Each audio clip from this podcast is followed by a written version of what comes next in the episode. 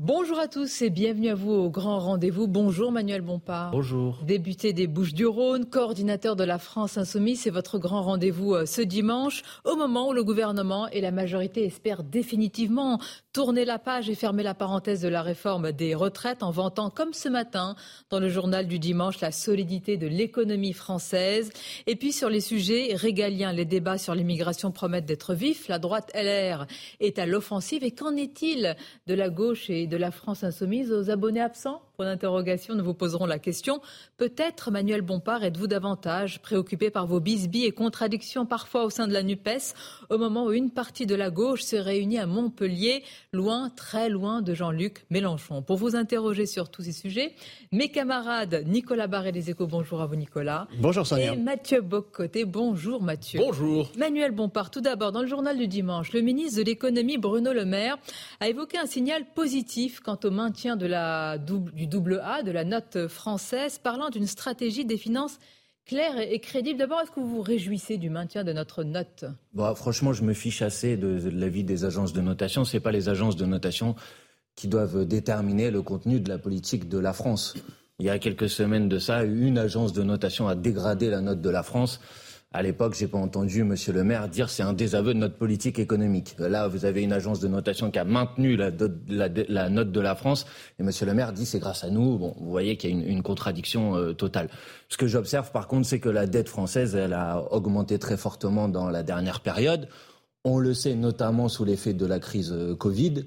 Et depuis plusieurs mois, au moment d'ailleurs où cette dette augmentait pendant la crise Covid, avec euh, Jean-Luc Mélenchon, la France Insoumise, nous disions attention, nous devons mettre en œuvre des mesures d'annulation de, cette dette euh, liée au Covid. Sinon, dans quelques années, on va nous dire Maintenant, on a une dette trop importante et donc il faut mettre en place des mesures d'austérité pour faire euh, baisser la dette.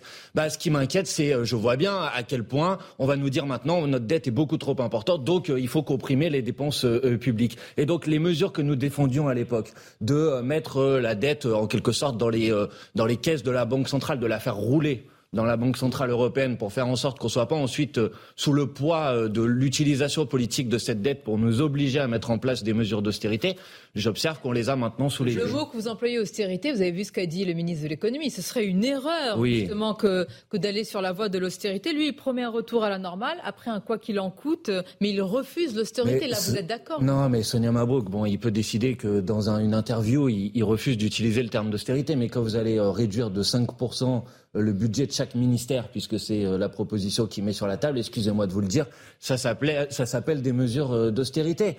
Et au moment où on sait très bien que la première priorité des Français, par exemple, c'est le système de santé qui est dans un état euh, déplorable, qu'on sait qu'on a besoin d'investir dans nos services publics, qu'on sait, il n'y a pas seulement moi qui le dis, Monsieur Pisani-Ferry, qui est quand même l'économiste qui a écrit le programme d'Emmanuel Macron en 2017, dit il faut investir dans la transition écologique si on veut respecter nos... Notamment. notamment c'est pour ça que je vous le dis, vous voyez bien. Vous, vous, dites que la dette est inquiétante et en même temps, il faut non, pas que... plus de dette pour financer tout ce que vous... Eh ben justement, j'essaye d'être clair sur le fait qu'il me semble qu'il y a une partie de cette dette qu'il faudrait annuler, parce qu'en annulant une partie de cette dette... Vous êtes annulé. Bien sûr. Mais vous le savez, on l'a proposé, ça a été longuement débattu pendant des années et des années. Si vous prenez une partie de la dette Covid, que vous la mettez dans les caisses de la Banque centrale et que vous la faites rouler sur des dizaines et des dizaines d'années, avec euh, l'inflation, cette dette, elle va fondre progressivement et donc elle va être annulée. Donc je suis pas en train de... L'inflation alors mais l'inflation, c'est pas que je la souhaite ou je la souhaite pas, mais vous voyez bien qu'elle est sous nos yeux. Euh, ça vous a pas échappé. Enfin, en tout cas, je pense que. avec de telles mesures. Mais non, pas du tout. Du enfin, enfin, franchement, j'essaye. Je vais essayer d'être clair puisque vous, vous avez l'air de, de penser que c'est pas clair ce que je dis. Donc, je pense qu'il faut mettre une partie de la dette dans les caisses de la Banque centrale pour faire en sorte qu'on puisse l'annuler, pour se libérer des marges de manœuvre financières, pour investir, y compris par l'endettement, notamment dans la transition écologique. Et c'est ce que propose un économiste comme M. Pisani-Ferry, dont on ne peut pas dire qu'il est euh, extrêmement proche du programme de la France Insoumise, mais il dit c'est la seule solution si on veut être à la hauteur du défi du siècle, qui est le défi de l'urgence climatique. Donc voilà ce que je pense. La question aujourd'hui, elle n'est pas des plans d'austérité, elle est des investissements dans la transition écologique. Et maintenant, si vous voulez parler, pas le ministre de, de, non, je ne crois pas du tout. Mais pourquoi, quand il vous dit on n'est pas pas sur le chemin de l'austérité. Ben, je vous ai donné des chiffres, Sonia Mabrouk. Si vous arrivez à me convaincre, d'une période et d'une politique du quoi qu'il en coûte, ça. On, oui, mais si... d'accord. Non, mais d'accord. Mais si vous arrivez à me convaincre que, comprimer les dépenses de chaque ministère de 5% ça s'appelle pas de l'austérité. Je, voudrais bien vous écouter. S'il y a des efforts à faire, venons-en, venons-y. La question, c'est si on veut lutter contre l'endettement, il y a deux manières de faire. Il y a réduire les dépenses et puis il y a augmenter les, les recettes. La France c'est 157 milliards d'euros chaque année d'aide aux entreprises sans aucune contrepartie. Augmenter les recettes, ça veut dire augmenter les impôts, pour être clair. Je suis en train de vous donner un élément de réponse. Mm. La France, c'est 157 milliards d'euros chaque année d'aide aux entreprises sans aucune contrepartie. Cette politique-là d'aide aux entreprises, d'exonération fiscale, elle n'a jamais été évaluée. D'ailleurs, c'est pas seulement moi qui le dis, la Cour des comptes dit qu'il faudrait qu'on évalue l'impact de cette politique. Ça, ça représente une partie significative. Les dépenses ne sont jamais trop élevées, il n'est jamais nécessaire de couper dans les dépenses. Mais ça dépend lesquelles. Euh, si, si, euh, la crise Covid a entraîné une augmentation des dépenses, ramener les choses à la normale pour ouais, vous, d'austérité bah, euh, Pardon? La crise Covid a entraîné une augmentation des dépenses. Oui. L'idée de redépenser désormais sans le contexte Covid, donc ramener les choses à la baisse, pour vous, c'est de l'austérité ben, ça dépend. Encore une fois, vous voyez bien qu'on a des besoins qui sont des besoins immenses. Enfin, si, si vous voulez la, question climatique, par exemple, si vous voulez faire en sorte qu'on soit tout simplement sur une planète qui nous permet de continuer à vivre un écosystème qui rend la vie humaine possible à horizon 50 ans, 60 ans, tout le monde sait que c'est maintenant qu'il faut faire les efforts. Donc moi, je vous dis, la dette climatique, la dette écologique, celle-là, vous pourrez jamais la rembourser. Il y a un autre défi, Emmanuel Bompard, qui est aussi la lutte contre le, le chômage, évidemment. Le mm. ministre de l'économie en a parlé euh, dans cette interview au journal du dimanche. Il s'est félicité du bilan de l'exécutif, vantant un taux de chômage au plus bas, des usines qui ouvrent un petit peu partout de, nouveau en France. Et nous sommes, dit-il, la nation la plus attractive pour les investisseurs. Chiffre à la pluie. C'est faux. Chiffre à l'appui. Ben, chiffre à l'appui, vérifier les chiffres, ça a déjà été fait ce travail. Euh, la France n'est pas le premier pays en matière d'investissement étranger. Pour être très clair et soyons précis, c'est le premier pays en matière de nombre de projets d'investissement en Europe. Ça n'a pas été le premier pays en matière de montant des investissements euh, en Europe et encore moins le ce n'est encore moins pas le premier pays en matière de création d'emplois, euh, de création d'emplois industriels. pardon? On a gagné en attractivité, ça vous le reconnaissez. Ces dernières années, on a gagné en attractivité. Bah, je suis pas certain puisque je suis en train de vous dire que contrairement à ce qui a été Contrairement à ce que dit le ministre euh, Monsieur Le Maire, il utilise des chiffres qu'il détourne et il les utilise de manière euh, mensongère. Maintenant, si vous voulez qu'on parle des chiffres du chômage, tout le monde sait très bien que euh, les chiffres du chômage qui sont présentés aujourd'hui sont un effet de calcul. Ils sont détournés, les chiffres du chômage? Ils sont un effet, de... bien sûr. Ah bah, ça, bien sûr. C'est une, c'est une évidence. Des chiffres qui sont. Bah, bah, quand vous radiez des personnes. Vous considérez que les chiffres officiels, les chiffres de l'Insee, tout ça, c'est, détourné. Non, mais je vous pas je vous dis pas que les chiffres sont faux, mais la question c'est qu'est-ce qu'ils comptent? Vous or, vous savez très bien. Or, vous savez très bien que quand vous radiez euh, des gens de l'inscription à Pôle emploi parce que vous durcissez les conditions pour continuer à être inscrit à Pôle emploi. Après, vous pouvez afficher des chiffres dans lesquels le nombre de personnes demandeuses d'emploi a baissé. Pourtant, en réalité, le nombre de personnes qui n'ont pas d'emploi reste à peu près malheureusement dans les mêmes proportions. Voilà, c'est pas une théorie du complot de dire ça, de dire que ce qu'on compte ne correspond pas en vérité au nombre de personnes qui sont effectivement sans emploi. Alors Manuel Bompard, peut-être que la note de la France a été, en tous les cas pour, euh, pour l'heure, maintenue parce qu'il y a eu cette réforme des retraites qui a été euh, euh, engagée. Deux premiers décrets d'application de la réforme viennent de paraître au journal officiel et pas n'importe quel décret puisqu'il y a celui qui porte l'âge de 62 à 64 ans. Ce sont les premiers décrets. Il y en aura d'autres. Elle est mise en route, elle est mise en œuvre. En réalité. D'abord, je veux répondre sur votre question. Vous dites peut-être que la note de la France n'a pas été dégradée pour ça. J'observe qu'au contraire, quand une autre, une autre agence de notation a dégradé la note de la France il y a à peu près un mois de ça, elle l'a dit qu'elle le faisait notamment en raison de l'incertitude liée au contexte social et politique. Donc c'est précisément l'inverse. La note de la France, elle a été dégradée à ce moment-là parce que le président de la République a semé un tel climat de chaos dans le pays que, y compris les agences de notation, s'inquiétaient sur sa capacité à réformer. Parce que le président de la République a réformé, c'est lui qui a semé le chaos bah, dans le pays. Écoutez, c'est pas moi qui le dis, c'est les agences, l'agence de notation. Vous avez une drôle de manière de euh, lire bah, euh, la bah, manière dont l'agence de notation a. Vous le lirez, vous verrez, mais il figure dedans la phrase sur l'instabilité du contexte social et politique. Je crois que ça veut dire ce que ça veut dire. ça ne veut pas dire que l'agence de notation rend euh, responsable Emmanuel Macron seul. Ah bah peut-être pas tout seul, mais en tout cas, vous voyez bien qu'il y a une situation. Le, président de la République, en essayant de passer en force cette réforme euh, des retraites, a créé une telle situation d'instabilité et de blocage du pays que, y compris des gens qui ne sont pas des références pour moi, comme les agences de notation, s'inquiètent de cette situation. Maintenant, venons-en euh, au sujet de la réforme des retraites. Alors justement, vous dites, est-ce que c'est derrière nous? Non, c'est pas derrière nous, c'est devant nous. Il y a eu un, un épisode mouvementé en commission des affaires sociales autour de l'article 1. On a suivi. Il n'y a pas du tout de surprise maintenant quant à une hypothétique abrogation de la réforme des retraites. Ah bon euh, bah alors d'abord, c'est pas un. Il y a une possibilité. Bien sûr, il y a une proposition de loi du groupe euh, que nous avons co-signé d'ailleurs, qui va être examinée au sein de la niche du groupe Lyotte à l'Assemblée nationale jeudi prochain. Euh, ça, c'est un fait. Vous avez entendu ce que dit la présidente de l'Assemblée nationale sur notre antenne? Elle a dit qu'elle a qualifié, d'abord, elle vous a qualifié de mauvais perdant, mais elle a mm. dit que c'était tout à fait euh, exclu, justement, que cet article 1 puisse de nouveau sortir du chapeau. Alors, on va prendre les choses euh, dans l'ordre. Premièrement, vous dites qu'il y a eu un épisode mouvementé. Non, c'est pas un épisode mouvementé. il y a eu, de la part de la minorité présidentielle et de la part de la présidente de l'Assemblée nationale, un braquage démocratique, un passage en force. Elle s'est assis sur toutes les règles, les règles de l'Assemblée nationale comme les règles de la Constitution, en empêchant les députés d'opposition de déposer des amendements en commission. Je voudrais juste vous dire que ça ne s'appelle pas un épisode mouvementé. Aucun article du règlement de l'Assemblée nationale de la Constitution lui permet de refuser un droit élémentaire de toute démocratie, c'est que les parlementaires puissent amender un texte. C'est une rupture pour vous, ça va faire jurisprudence. Mais c'est extrêmement grave ce qui s'est passé et je vous le dis, nous n'en resterons pas là. Nous allons saisir le Conseil d'État. Si le Conseil d'État se juge euh, incapable ou incompétent sur ce sujet, nous saisirons la Cour européenne des droits de l'homme, mais nous ne laisserons pas faire le fait que, du fait juste qu'une personne le décide, les députés de l'opposition n'aient plus le droit de déposer des amendements sur un texte. C'est extrêmement grave. Vous croyez possible en ce moment euh, et vous croyez être entendu en disant la, la réforme des retraites peut encore être invalidée d'une manière ou de l'autre. Mais écoutez, il y a une loi d'abrogation. Cette loi d'abrogation, elle est enregistrée par la présidente de l'Assemblée nationale elle-même qui a considéré qu'elle était recevable. C'est pas moi, c'est la présidente de l'Assemblée nationale qui a considéré que cette loi était recevable. Cette loi a été examinée en commission. Un article a été supprimé en commission. Cette loi va être examinée en plénière jeudi prochain. Nous faisons des amendements pour rétablir l'article qui a été supprimé en commission. Puisque la présidente de l'Assemblée nationale a considéré que ce texte de loi était recevable, donc un article qui rétablit le texte de loi en l'état doit aussi être recevable. Si elle prend une autre décision, alors franchement, elle fera quelque chose qui est extrêmement grave. Braquage démocratique, avez-vous dit On va s'arrêter sur ça et continuer à en parler. Euh, Manuel Bompard, quelles sont aujourd'hui les possibilités alors que majorité et gouvernement effectivement estiment que la page est tournée Une courte pause et on se retrouve. Et ce dimanche, le député et coordinateur de la France insoumise, Manuel Bompard, qui vient de déclarer que ce qui a été fait par euh, la majorité est une sorte de braquage démocratique autour de la réforme des retraites. À l'inverse, je la cite encore, la présidente de l'Assemblée nationale, Manuel Bompard, dit que vous n'avez pas accepté les règles du jeu, un petit peu comme des enfants gâtés, que vous avez multiplié l'obstruction, des centaines et des centaines de sous-amendements. C'est ce qui a été fait. Mais euh, c'est très simple ce qui s'est passé.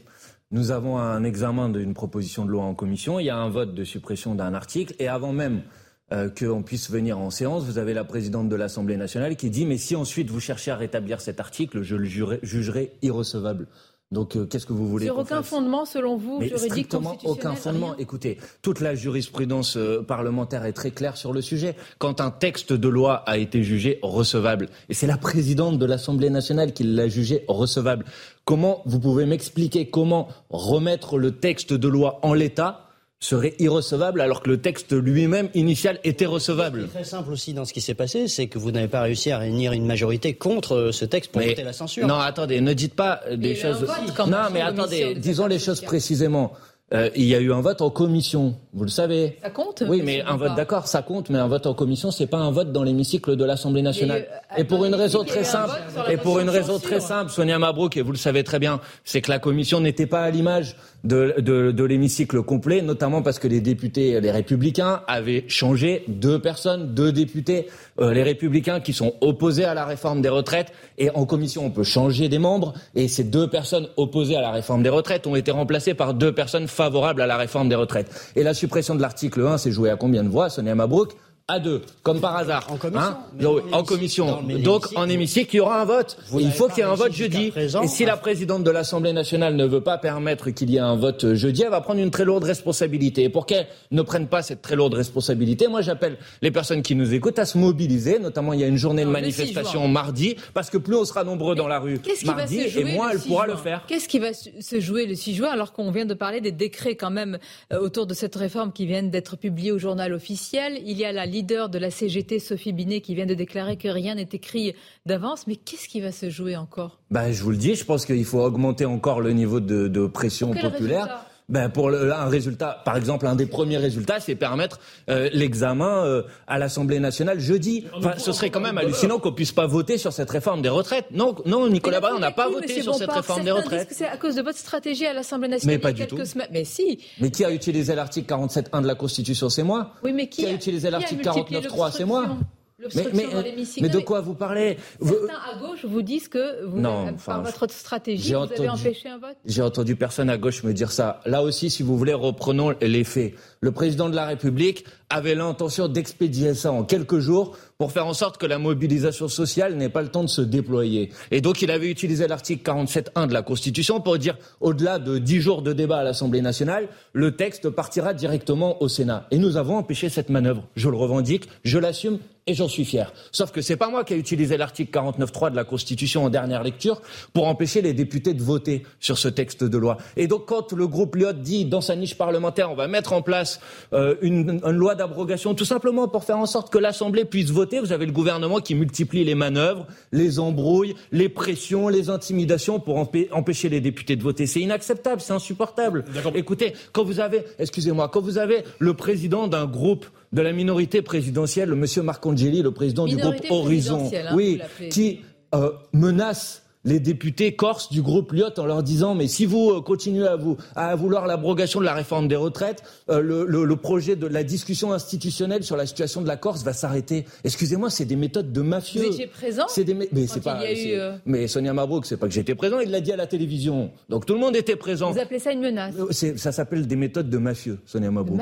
Mais quand vous commencez à dire si vous continuez à vous entêter là-dessus, bah il y a un sujet qui a rien à voir avec la réforme des retraites, qui est la situation institutionnelle de la Corse euh, ben, ça va s'arrêter. Ou quand vous avez des, des membres de, de, l'exécutif qui appellent des députés pour leur dire Ah, bah, à l'hôpital, dans ta circonscription, si tu continues à t'entêter sur la réforme Donc il y a eu des pressions, des menaces, c'est inacceptable. Il faut que les députés puissent voter. Et ce que j'attends de la journée de manifestation de, mardi, puisque c'était votre question, c'est qu'il y ait suffisamment de monde, qu'il y ait du monde, que ça fasse pression sur l'exécutif. 400, 600 000 personnes de prévues. Hein, bah, c'est déjà bien, selon le renseignement. Plus nombreux. Vous, vous, ne manquez pas d'énergie, vous ne manquez pas de combativité, mais convenez-vous que vous êtes rendu au moment du barreau d'honneur. C'est-à-dire que la réforme risque de passer et la bataille se mènera autrement. Il y aura une colère qui va durer peut-être, mais cette séquence est terminée et la réforme des retraites va passer tout Vous êtes en train de faire le dernier tour de piste, mais arrêtez de jeter comme ça en permanence euh, de la désillusion, de la résignation. Vous y arriverez pas, c'est trop compliqué. vous m'aurez pas, vous m'aurez pas à ça. Est-ce que cette bataille peut se terminer sans que vous ne Une possibilité de revenir sur la réforme des retraites, je continuerai à me battre et je suis sûr qu'il y a des centaines et des millions de personnes dans ce pays qui continueront à se battre. Et si à la fin du fin,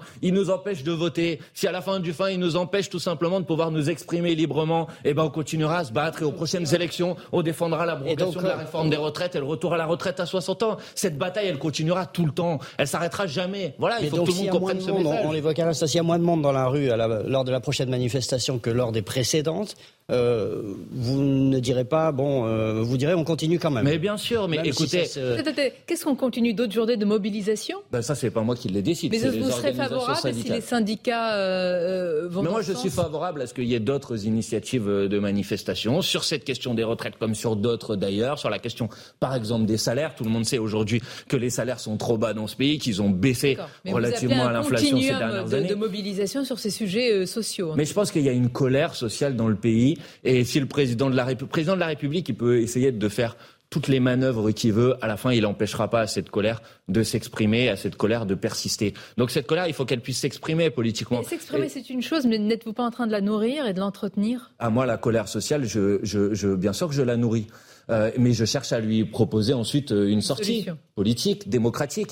Et c'est là aussi où le, le, président de la République est irresponsable en essayant d'empêcher le vote à l'Assemblée nationale euh, jeudi prochain. Parce que quand vous coupez peu à peu comme ça tous les canaux démocratiques qui permettent tout simplement de s'exprimer. Quel est le risque bah, Le risque, à la fin, c'est une forme d'explosion, des gens qui se disent, mais euh, en fait, on, que la violence, euh, la violence devient. Bah, vous imaginez bien qu'il y a des gens qui, au bout d'un moment, quand ils auront manifesté à 13 reprises, en étant parfois plus de 3 millions de personnes dans la rue, qui sont les plus grandes mobilisations dans ce pays depuis sans doute 40 ou 50 ans, quand vous avez l'ensemble des, des organisations syndicales qui sont opposées à cette réforme des retraites, quand vous avez encore à l'heure où je vous parle, parce qu'on verra combien il y a de personnes dans la rue, attendez, quand vous avez à l'heure où je vous parle encore 70% des gens qui sont opposés à cette réforme des retraites, 70% qui demandent à ce qu'on puisse voter sur cette loi Lyotte, si vous empêchez tout ça, après forcément vous avez des gens qui vont se dire mais comment on fait? Et donc ça crée de la désillusion. Comment on fait? On va aux urnes et, et bah oui, mais justement ça crée du fait que des gens se disent ça sert à rien d'aller aux urnes parce que regardez après les députés, ils peuvent même pas voter sur cette proposition de loi sur les retraites. Donc je pense que le président de la République prend une responsabilité très lourde. Que de lui, vous parlez pas de la première ministre, c'est un couple, enfin.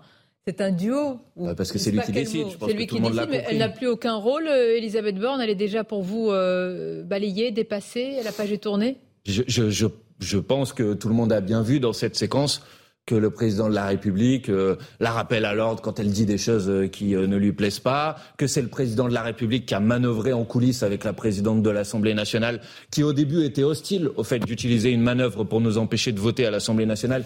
Il a mis la pression sur elle. Tout le monde dit, et c'est tout ça est documenté, qu'il lui a, qu'il a, qu'il a fait du chantage, qu'il lui a. Bon, donc c'est clair que c'est lui qui décide tout ça. Et d'ailleurs, c'est aussi une des observations de cette période que l'on vient de vivre. Tout le monde a vu maintenant dans ce pays à quel point la Ve République, les institutions de la Ve République permettent à un homme seul de décider contre quasiment un pays tout entier. J'allais dire. Euh, donc je, je termine, euh, Sonia Mabrouk. Après, je viendrai sur la première ministre. Donc je pense que la question qui est encore plus à l'ordre du jour aujourd'hui qu'elle l'était il y a six mois, c'est le fait de passer à une nouvelle République. On ne peut plus continuer avec cette monarchie présidentielle où le président de la République décide tout seul contre tout le monde, impose sa volonté à tout le monde. Je pense que les Françaises et les Français ont vu à quel point c'était insupportable. Malgré tout, sa première ministre a fait entendre sa petite musique, notamment sur le Rassemblement national et, l'héritier de, de, Pétain. Juste sur cela, vous, vous êtes d'accord avec la formule qui a été utilisée par la première ministre? Mais c'est pas, c'est un fait. Je veux dire, il y a dans les fondateurs du Rassemblement national des personnes qui étaient illustrées sous la collaboration. Je, veux dire, mais vous pouvez être d'accord ou pas d'accord, c'est ce que vous voulez, mais ça c'est un fait, c'est documenté. Est-ce que vous diriez alors que Fabien Roussel est l'héritier de Staline? Euh, Je crois pas que euh, Fabien. Le communiste français. Oui, mais je crois qu'ils s'en sont euh, à plusieurs reprises euh, distingués, non? Ben, Comme je, vous pose la question. je pose la question, est-ce que Marine Le Pen s'est pas clairement euh, mis à distance de toute dimension pétainiste et tout ça? Je sais pas, je crois pas, non. J'ai jamais entendu des propos extrêmement clairs sur ce sujet.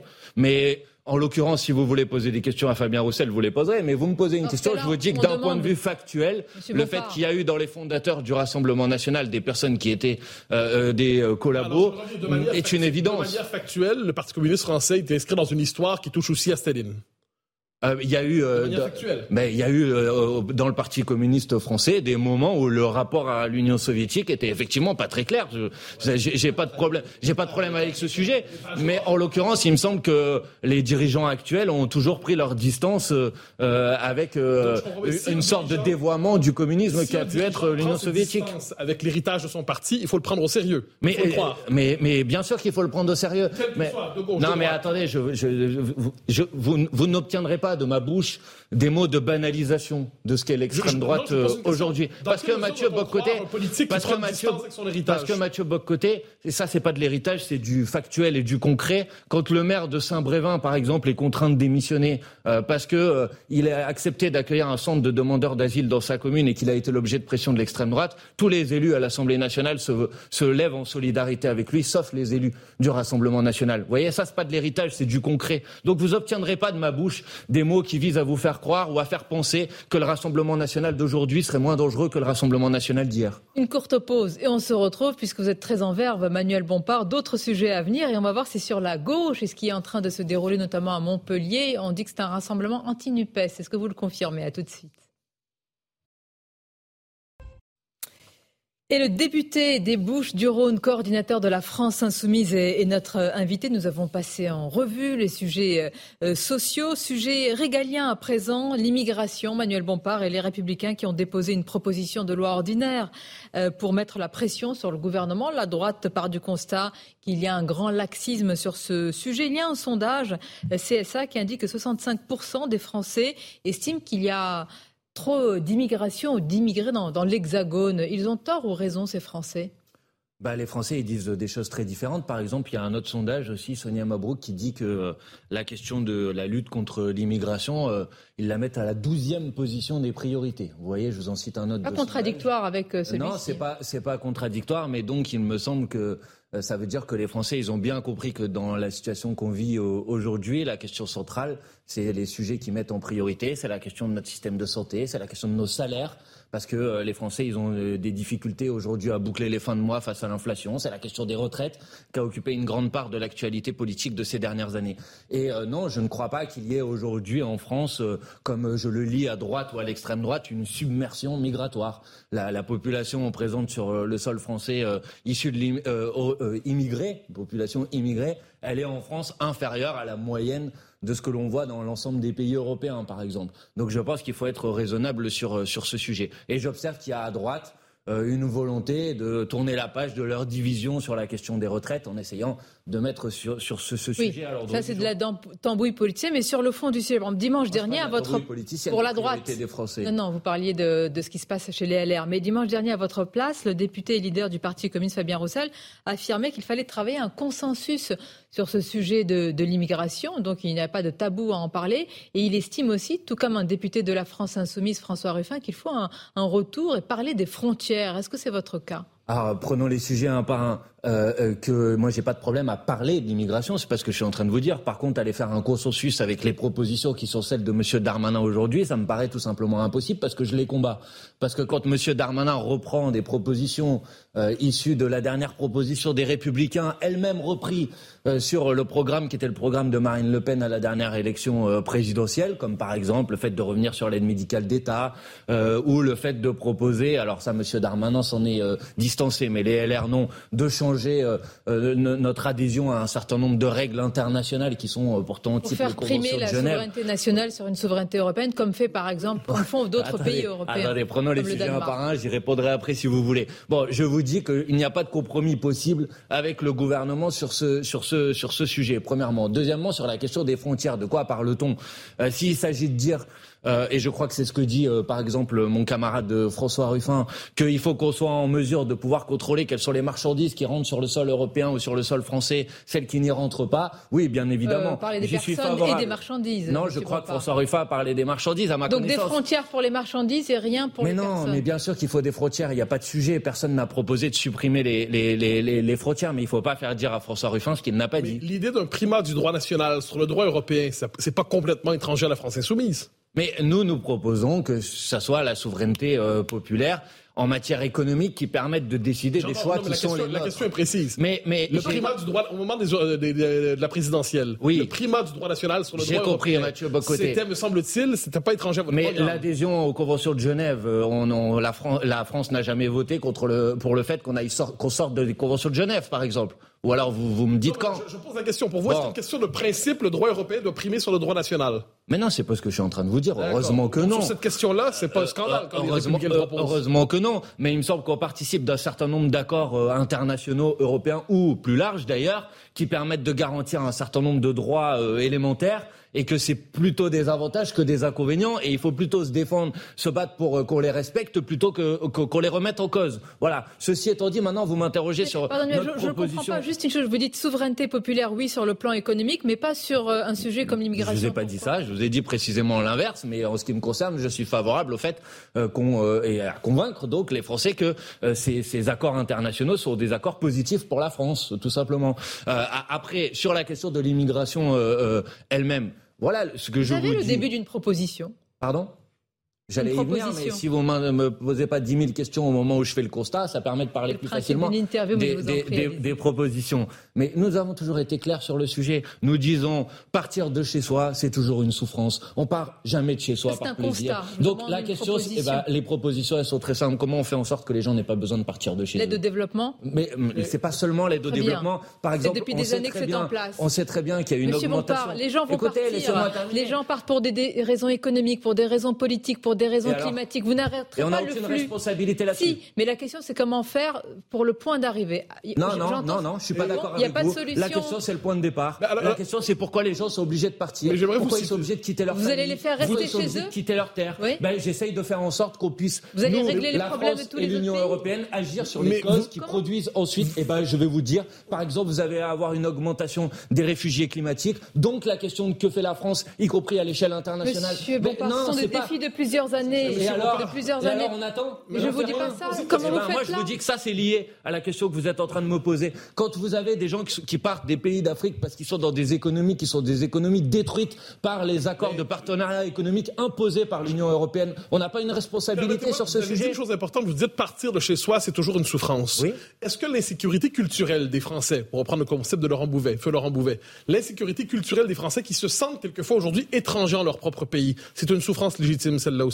Mais euh, il ne faut pas se sentir étranger dans son propre pays. Ceux qui, sentent qu'ils se deviennent étrangers dans leur propre pays. Mais sur la base de quoi, euh, Mathieu Boccoté? La culture, c'est pas quelque chose de figé. La culture, elle bouge, elle bouge des apports. du voile, par exemple, des, symboles qui donnent l'impression quelquefois que les codes culturels traditionnels. vous voulez remettre en cause la laïcité? Non, d'aucune manière? Bon, on a la question. Est-ce que le, sentiment d'insécurité culturelle, il est légitime? Mais moi, je m'attaque pas au sentiment. J'essaye de faire en sorte qu'on construise un pays dans lequel tout le monde euh, vit ensemble. Je vous parle de la souffrance de dire aujourd'hui dans notre pays. Que vous proposez pour y répondre Je pose la question. C'est un ben sentiment qui existe dans l'espace public. Vous en conviendrez. De quoi? Le sentiment d'inquiétude culturelle. Vous conviendrez qu'il existe aujourd'hui en France. Ben, manifestement, il y a des gens qui expriment une peur et j'essaye de faire en sorte. C'est une peur légitime? Bah, je pense qu'elle ne l'est pas, et donc j'essaye de, euh, de convaincre les Françaises et les Français que leur problème aujourd'hui, c'est pas l'immigration, que quand vous avez des salaires aujourd'hui qui sont des salaires trop bas et que vous n'arrivez pas à finir les fins de mois, le problème c'est pas l'immigration, que quand vous avez un gouvernement qui décide de vous faire travailler deux ans de plus, le problème c'est pas l'immigration. Oui, Mathieu, côté. j'essaye de convaincre tout simplement. Est-ce que malgré tout cette question de l'immigration ne contribue pas à vous éloigner d'une partie des classes populaires qui du coup euh, se, se se retrouve davantage dans les propositions du Rassemblement national. Mais, mais, ça, c'est ce que vous peut-être vous aimeriez. Mais c'est un constat. Mais moi, ce que je suis en train, c'est un constat qui est basé sur les résultats des élections.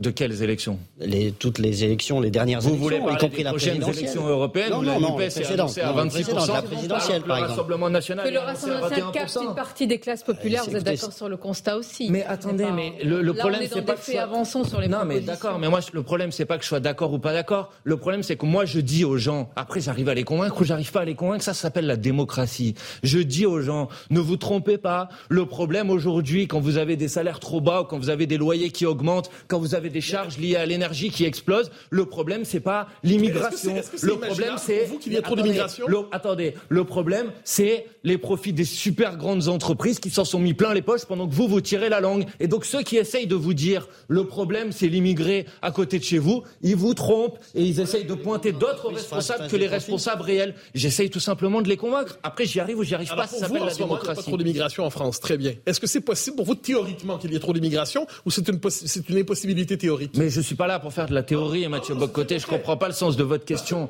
Cherchez pas à détourner les problèmes des gens. Les gens, quand ils se battent aujourd'hui, par exemple, contre la réforme des retraites, moi j'ai vu dans les manifestations, il y avait des gens qui étaient d'origine française tout le monde est français, ou des gens qui étaient issus de l'immigration, il y avait des gens de tous les milieux sociaux, et l'unité du peuple, elle se fait sur la question sociale. Et moi, je pense, et j'essaye de convaincre les gens, que sur la question sociale, on peut se regrouper parce qu'on a les mêmes intérêts, tout simplement. Finalement, c'est pas vraiment une question. De quoi L'immigration. Mais je ne crois pas avoir dit que c'était pas une question. Je vous ai euh, question secondaire, périphérique. Mais non, mais arrêtez avec les questions périphériques. Quand vous allez avoir, je vous dis juste que vous prenez le problème par le mauvais bout. Vous prenez, le, euh, prenez le problème en, en, disant il y a des gens qui arrivent, comment on va faire en sorte de les empêcher d'arriver? Et la conséquence de tout ça, c'est très simple, c'est que entre janvier et mars, il y a eu plus de 400 morts en Méditerranée. Voilà, et notamment 200 morts en Méditerranée parce que les, parce que parce que parce que les, les, les secours ont été retardés, par exemple dans des ports italiens. Ça, c'est la conséquence concrète de cette politique. Bah, excusez-moi de vous le dire, et je pense que les Français sont d'accord avec moi. Notre politique en matière d'immigration, c'est pas de laisser mourir les gens dans la Méditerranée. C'est essentiel ce que vous dites? Est-ce qu'il faut revoir le droit maritime? On voit que certaines organisations ont tendance justement à ramener euh, ces, bateaux vers des ports européens. Est-ce qu'il ne faut pas qu'ils reviennent peut-être vers des ports euh, tunisiens ou autres, qui sont des ports sûrs également, et peut-être plus sûrs que de continuer la traversée au risque de mais non, des vies de ces personnes le droit maritime, il dit que. Qu'est-ce qui prime Être, être en vie ou arriver sur le sol européen Ce qui prime, c'est la sécurité des gens. Donc, si c'est des ports sûrs plus proches. sur le plus proche. Le plus proche Bon, bah donc c'est le port sur le plus proche. Donc on ne va pas changer le droit. Vous pensez que c'est toujours le cas C'est le port européen Parce que ce qui prime, c'est la sécurité ça doit être la sécurité des gens, parce que personne ne peut accepter l'idée qu'il y ait 400 personnes qui meurent en Méditerranée en trois mois. Voilà. Et ça, je pense que tous les gens, tous les Français, même quand ils ont des difficultés, des difficultés sociales, ils sont pas d'accord avec le fait qu'on laisse mourir des gens dans la Méditerranée. Manuel Bompard, tout autre sujet. Vous avez parlé d'unité du pays, on va parler d'unité de, de, la gauche, euh, avec ce qui est en train de se passer à Montpellier. Vous avez été invité, non? Je crois pas, non. non. Bah, c'est sûr même. Bah, en tout cas, j'ai pas reçu d'invitation. vous l'attendez encore? Non, mais euh, je pense que c'était pas un week-end très intéressant pour moi. on va quand même en parler. Une courte pause et on se retrouve sur Europe 1 et CNews. Et surtout notre invité euh, ce dimanche, euh, Manuel Bompard. On a évoqué les questions euh, sociales, le débat politique et parlementaire, des sujets régaliens. Place aussi à présent à ce qui se passe au sein de la gauche. Le député François Ruffin a déclenché, Manuel Bompard, un tollé au sein de votre parti en déclarant que le changement de genre ne doit pas être au cœur d'un projet politique. Le député a jugé qu'il faut, je cite, réparer les fractures de la société, comme vous nous le dites depuis tout à l'heure, et non les creuser. Euh, ce n'est en rien une position de la France insoumise, a tout de suite réagi Sophia Chikuru. Alors il faut préciser que François Ruffin, depuis, sur les réseaux sociaux, a, rétro-pédalé, a davantage expliqué sa, position. Mais quand même, est-ce qu'on a le droit d'avoir un avis euh, plus personnel sur cette question ou il faut suivre l'avis du parti? Bah non, mais quand on a été élu euh, député de la France insoumise, on a été élu sur un programme. Et ce programme, il inclut notamment le fait d'inscrire la liberté du genre dans la Constitution. Donc c'est le programme qui nous engage tous. Euh, et François Ruffin a dit, vous l'avez, vous l'avez dit vous-même, euh, ensuite a sur Twitter donné des, des, des, explications. Donc euh, il me semble que il en convient, il en convient également. Moi, je suis jamais à l'aise avec l'idée finalement qu'il y aurait des, euh, euh, il y aurait une forme de hiérarchie entre des questions sociales et des questions euh, sociétales. J'ai jamais compris cette distinction. vous avez fait tout à l'heure la hiérarchie entre questions sociales. Non, pas du tout. Et bah, vous m'avez dit l'immigration vient en douzième position. Et pourquoi Non, vous m'avez interrogé sur un sondage. Je vous ai interrogé sur un sondage aussi. Je pense par ailleurs que la question des discriminations liées, par exemple, à son genre c'est euh, euh, une question éminemment sociale, parce que ça a des conséquences éminemment sociales en matière de droit d'accès au logement. Le changement de sexe ou de genre chez les mineurs par exemple C'est une question qui peut se débattre aujourd'hui. Mais tout peut se débattre, euh, Mathieu. Est-ce qu'on pourrait être à la, France insoumise tout en disant ça, je suis en désaccord, le changement de genre ou le sexe chez les mineurs, c'est pas possible Non, mais Mathieu Bocoté, comme dans toute formation politique, vous avez un programme et vous vous engagez à défendre collectivement ce programme, c'est normal. Et puis si vous n'êtes pas d'accord avec ce programme, il y a d'autres formations politiques qui portent d'autres programmes. Si, s'il ne s'était pas excusé, s'il ne s'était pas, s'il n'avait pas fait son autocritique, non, juste non, s'il n'avait pas fait son autocritique, aurait-il encore été le bienvenu C'est pas intéressant. Je vous ai dit. Je vous pose la question. Il s'est excusé. Précisément sur le sujet. Maintenant, je vais vous dire quelque chose. Notre programme, il s'inscrit dans une vision humaniste de la société. Et un des premiers principes de l'humanisme, c'est la liberté individuelle de déterminer qui on a envie d'être et pas de rentrer dans les cases que la société décide de déterminer. Permettez-moi d'insister néanmoins parce que c'est important. S'il ne importante et primordiale. S'il n'avait pas fait son autocritique 24 heures plus tard, aurait-il encore été le bienvenu à la France insoumise Mais je ne vais pas vous dire que. Ça aurait posé un problème. Mais reconnaissez-le. dit que euh, euh, le programme c'était celui-là et que c'était ça restait notre programme. Bon, voilà, il n'y a pas de. Cherchez pas. Je sais très bien la, la volonté toujours d'essayer de créer des des des. Dans quelle mesure le pluralisme est-il possible dans vos rangs? Je rentrerai pas dans vos jeux. Le pluralisme. Est-ce que ça vous a surpris ça toujours possible. Après, c'est normal Monsieur que quand on a un programme dans lequel on a été élu il y a un an, bah, on fasse en sorte de le Monsieur respecter. Sinon, les gens vont me dire, ça sert à quoi de défendre Est-ce que sa réaction chez nos confrères de France Info, quand il a dit cela, ça vous a surpris avant, avant qu'il ne rétropédale? Mais je suis, je, je, crois avoir dit précisément que j'étais pas d'accord avec sa première expression. Voilà, donc euh, surpris ou pas surpris, c'est pas vraiment le, le, le, sujet. Euh, je pense que c'était c'était une maladresse de dire ça. Et, il l'a clarifié lui-même. Il a vraiment changé d'idée en 24 heures ou il s'est soumis à la pression Je poserai la question. Moi, je ne vais pas faire l'exégèse des prises de position 1 et des prises de position 2 de, de, de, de François Ruffin. Il me semble que... Je, je, je, sais, si vous voulez, allons au cœur du débat. Il, y a, il y a une vision qui, à mon avis, erronée, qui est l'idée de dire que parce que la gauche se serait, aurait commencé à parler des questions euh, sociétales, elle aurait abandonné la question sociale. Je vous ai dit à quel point j'étais pas à l'aise, d'ailleurs, avec cette euh, distinction. Mais je vais être très clair. Euh, le problème de François Hollande, c'est pas qu'il ait fait le mariage pour tous. Le problème de François Hollande, c'est qu'il ait fait la loi travail, la loi El Khomri. C'est pas parce qu'il a fait l'un qu'il a fait l'autre.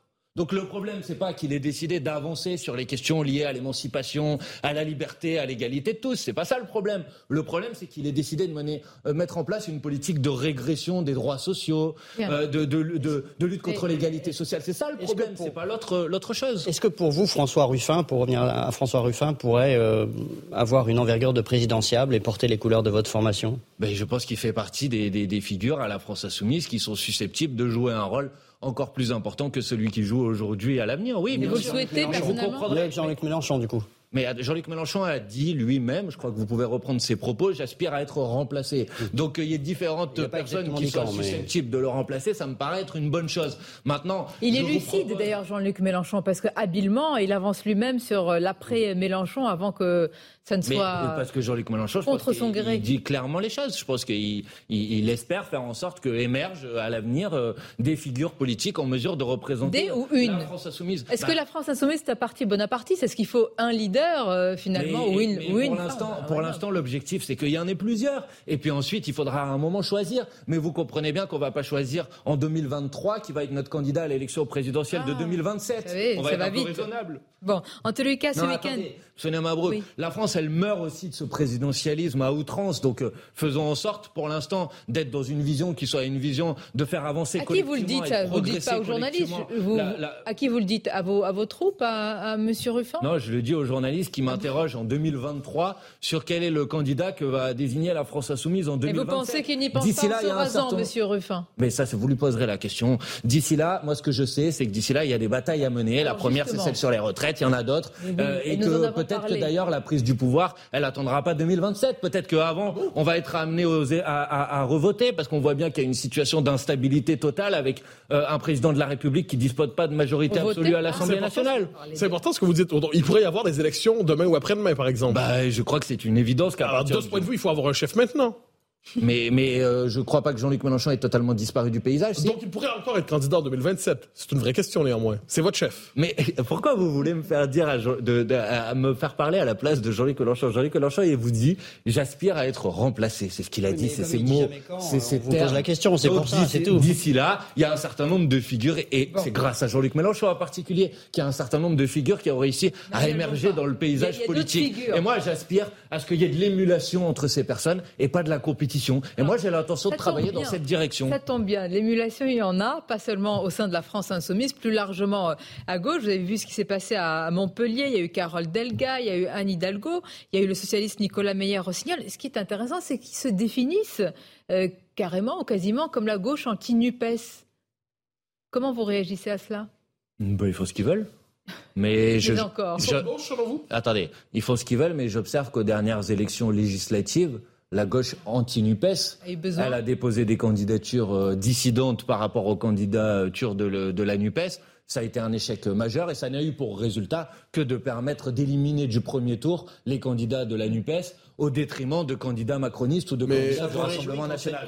Donc pour l'instant, la victoire ou le succès de la gauche anti-NUPES, ça a été davantage de députés une législative et davantage plus compliquée du pour Rassemblement vous, hein. national. Mais voilà, la gauche ça, c'est pour l'instant le bilan concret de la gauche anti La gauche anti-NUPES, est-ce que c'est une gauche? Ils sont encore de gauche? Mais pff, La gauche version Cazeneuve. C'est important lui, pour vous, la gauche. Il définit cette gauche-là comme une gauche de responsabilité Mm. qui peut arriver au pouvoir, contrairement à une gauche qui serait, alors ils ne le disent pas ainsi, mais gauche de responsabilité versus gauche. Écoutez, c'est une gauche qui s'inscrit dans la filiation de François Hollande qui a été dans l'incapacité de se représenter à l'issue de son premier mandat. Alors moi, je veux bien qu'on m'explique que c'est la gauche la, plus- la plus à même de prendre le pouvoir demain, mais pour l'instant, elle a eu euh, un, un bilan qui est un bilan extrêmement clair, c'est que le président de la République qui cette orientation n'a même pas pu se représenter au suffrage des électrices et des électeurs. Donc je pense que si certains, ils ont le droit de le penser, pensent que l'avenir se situe de ce côté-là, je crois qu'ils se trompent lourdement. Écoutez, avec la NUPES, nous avons remporté le premier tour des élections législatives. Nous avons été devant. Nous n'avons pas gagné au deuxième tour. Nous avons fait élire 151 députés. C'est un bilan qui est un bilan positif. Maintenant, il faut continuer le travail pour faire en sorte que la prochaine fois, ça peut être en 2027. Ça peut être avant, que la prochaine fois, on soit en mesure de conquérir une majorité liste pour commune transformer aux la vie européennes. des gens, tout simplement. Liste commune aux européennes, monsieur. Ben moi, je c'est pas une surprise. Moi, je le souhaite. Euh, Je pense que Oui, non, mais je, fais davantage appel à votre lucidité qu'à vos souhaits, parce que Ben, là, ça, prend le- la forme d'un vœu pieux quand même. J'essaye toujours de mettre en conformité mes souhaits avec ma lucidité, euh, Sonia Mabrouk.